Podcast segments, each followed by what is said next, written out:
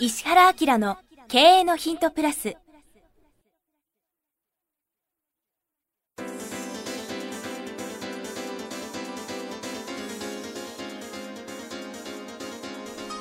ポッドキャスト石原明の経営のヒントプラスは勝てるビジネスモデルや売れる仕組みの作り方。経営者や起業家が持っておくべき能力とその磨き方。リーダーの育成や強い組織の作り方などについて経営コンサルタントの石原明がリスナーの皆様からのご質問に直接お答えする形でお伝えしていく番組です。企業を継続発展させるためのノウハウを提供する日本経営教育研究所がお届けいたします。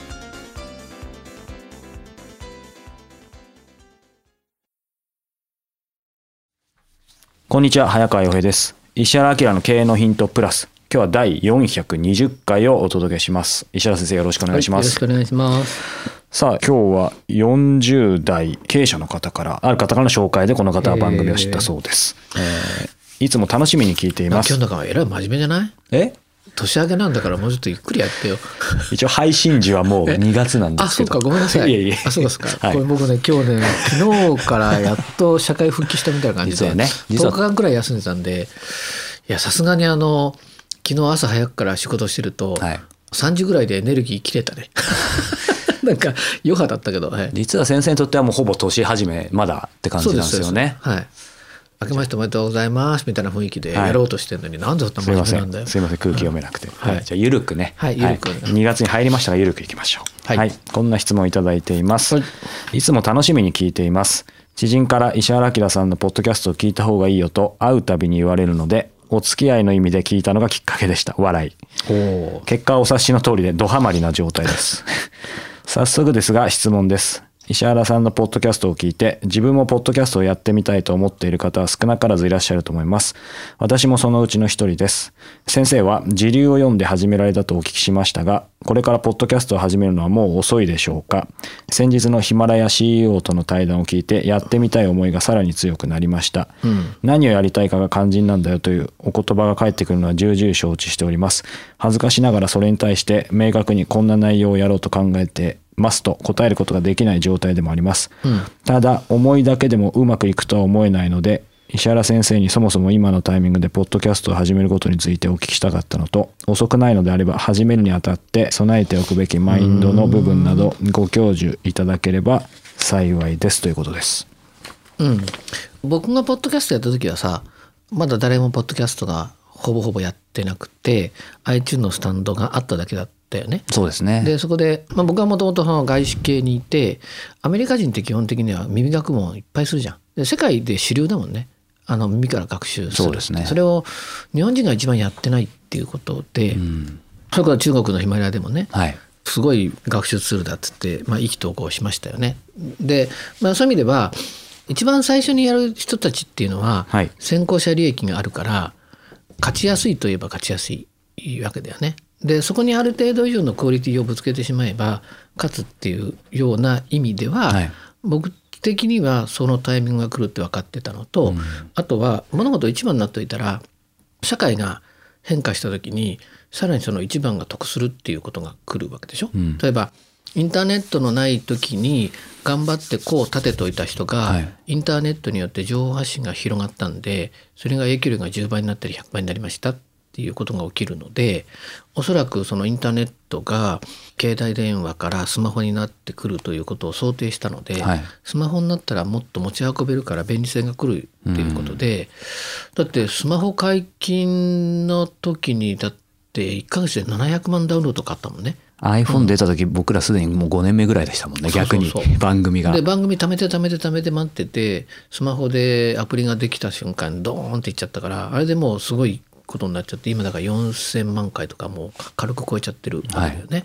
まあそういう意味ではさ初めに想定してタイミング良ければ OK ってなるんですよね。でもその次の段階としてはさこれなんでかって言ったらマーケットが認知したらはい。そのマーケットが認知してくれてるというマーケットがあるのでマーケットを想像しなくてもさそのマーケットが要求しているものに対して、ある種的確にとか、はこれまでなかったものとかあるいは本来はこういうことを作ったらいいんじゃないっていうことでもうちょっとそこ掘り下げるとか、はい。あるいは人気の番組をもっとまあ違う角度で分析しながらっていうことを考えた時には、はい。これあのリサーチをベースにして当てるっていうことになるうん。わけじゃん。だからアイドルがこんだけわーっと流行ってきてなんだけど勝ったのは今年は去年今年は欅坂でしょ？欅坂って知ってる、はい。46って知ってる、あなんであれ売れたか知ってる？なんかそういうリサーチを相当なんかやったってことですか？当たるべくして当たるように。うん。だから秋元さんは天才だね、うん、ちょっと心の中ではライバル視してますけど。あの人ははい。アイドルといえばほにゃららアイドルのファンって誰ですか？オタクの男の子だよね、はい、はい、それを欅坂は圧倒的に普通の女の子がファンだからね。うん。うん。でそういう意味ではこびない笑わないっていう。はい本格的。で僕だから欅坂が出た時は、はい。秋元さんのプロデュースじゃないと思ったからね。ああうん。いい意味でそこをまた裏切られたってそうそうそう。だからモーニング娘。ね AKB みたいな、ど真ん中ですね、うん、それでなんだろうか。あのももクロ、はいはいはい。うん、桃色黒そう。あの辺とかがぐわーって伸びてもう一大勢力化した中で、これマーケットじゃん。でそこにだから何かをぶつけるって意味で異質なものじゃん。いはい。や今回もちょっとあのなんか年末に「紅白」とか見てたけど欅坂のセンターの女の子なんてさもうなんか異質だもんな。うん。見ててああ今の女の子ってこれに共感するんだっていうのがうん。すごい分かって、まあ、僕の周りの女の子たちも欅坂のファンがいっぱいいてさなんだこれみたいなことになってるわけじゃん。はい。まあ、だからそういうのもこう勉強してもらえば、はい。ポッドキャストバーってあっていろんなところで流行っていながら、まあ彼が何やりたいかっていうのがあって、はい。マスに行きたいのかうん。子に行きたいのかっていうことがありますよね。はい。あのまあ、僕ポッドキャストの番組でも言ってるけど向井蘭君という弁護士の人がいて彼は労働問題だから、はい。労働問題だけをピンポイントに言ってて読者数が少なくても、うん。もう変な話そこから大きいビジネスがどんどんていくわけね。はい。専門性が高いから。うん。ってことは彼は自分のマーケットがちゃんと分かってて、はい。そこにだけ出してて、うん。こびてないし、はい。別にその4,000万回ダウンロードなんか考えてないわけ。数字じゃないわけですそうそうそう。で僕の場合は教育のシェアリングって考えてるんでできればこれをベースにして、はい。なんだろうかね。一生涯かけていろんな変化を人が起こしてくれればいいやと思いながらこう出してるので、はい。もう全然違うものじゃない。うん。だからそれこそ伸びてるこうポッドキャストがあったとしたらそいつはなぜ伸びてるのかっていうのとどういう意図ではい。誰に向かって出してんのみたいな今度マトリックスとか作ったらいいんじゃない、うん。そうですね。分析すると面白いかもしれないですね、うん。例えば早川君がお世話してる人もたくさんいるでしょ、はい。その中で特徴的な人っている？特徴的な人。あでも先生おっしゃってるように、いわゆる、まあ、まあ先生もそうですけど多くの人にそのまあシシェアリングで自分の何か経験だったり体験をっていうそういうまあそういうマスなんですかね、うん。にやる方もいれば完全にもう自分の専門性に特化してもう数は少なくてもいいから刺さる人に刺さればって。でそのポッドキャスト自体があれじゃないですかそのマスのメディアと違ってプッシュ型じゃなくてプル型で自分でレンタルビデオの CD みたいに興味ある人が自分で番組検索して抜き出すような媒体なので、そういうニッチなビジネスをやっていく方にはやっぱりうちのお客さんでも喜ばれてますよね。うん。両方両方ですねやっぱり。うーん。まあだからそれが一つの、まあ、選択？はい、何を出したいかっていうことだったりね、はい。うん。その先生おっしゃったようにポッドキャストの創世期の時はそもそもマーケット自体がまだなあんまりなかったので、だから今は逆にあるのでそこが違いなんかますよね。分かんないけどなどのくらいの数なの？ポッドキャストって、数ですか、うん、前あったのは10万ぐらい世界である。そうなの？で全世界のダウンロードが僕もっとあると思うんですけどアップルがこの間何年か前発表したの全世界のダウンロードが何十億突破みたいに言ってましたね。うーん。20億か30億か。うん。はい。なるほどね、はい。でアメリカはものすごい伸びてるみたいですよ今。もうこの数年でさらにまた、うんあの広告宣伝媒体としてはさはい。やっぱりラジオとすごく似てるそうですね。でラジオがなんでなくなりかえたなんないかっていうと実は聞いてる人がいて広告がかなりの確率で効果になってんだってね。ラジオ通販も下手なテレビ通販より売れるって言いますよね。そうそうそうだからそういう意味ではあれかね、うん。僕もこのいよいよポッドキャストに宣伝広告入れておかしいのかって話になったりするかもしれないけど、でもまあそういうこともありながら、はい。そのいろんな要素を抜き出してうんやってみるっていうのはいいと思うかな。いいですよね。今そういう意味ではもう番組を先生が始めた時よりはるかにあるわけだから、うん分析のしがいがありますよね。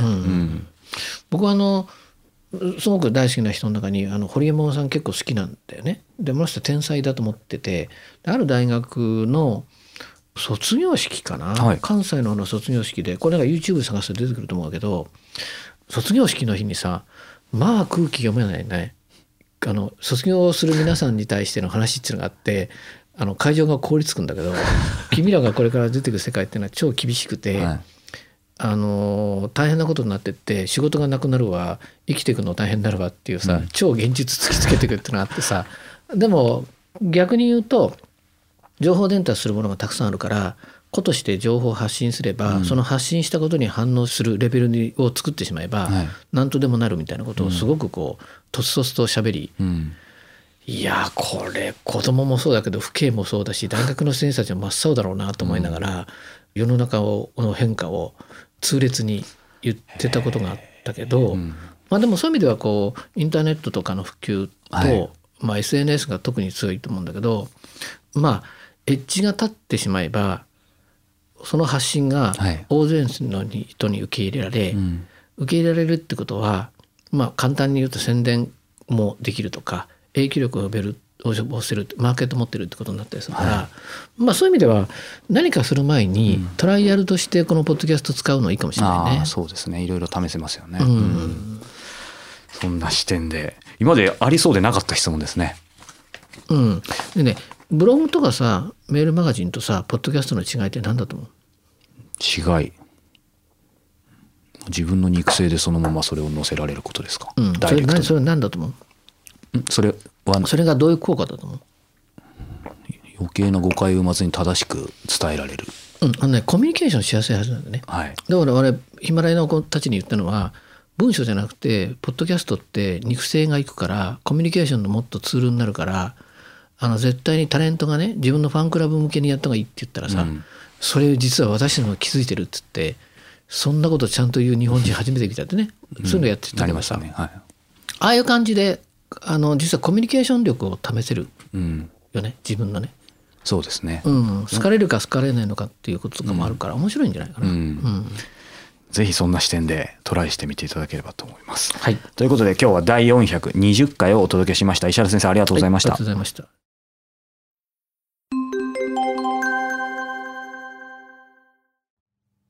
番組よりお知らせがございます。当番組は第1回より無料で公開しておりますが、番組回数の増加により、ポッドキャストの登録数の上限に達したため、iTunes やポッドキャストアプリで、すべての回をお聞きいただくことができなくなっております。ウェブサイトでは第1回からすべての回をお聞きいただけますので、ウェブサイト石原明 .com のポッドキャストのバナーからアクセスしていただき、経営のヒントプラスをお楽しみください。今日のポッドキャストはいかがでしたか？番組では石原明への質問をお待ちしております。ウェブサイト石原明 .com にあるフォームからお申し込みください。URL は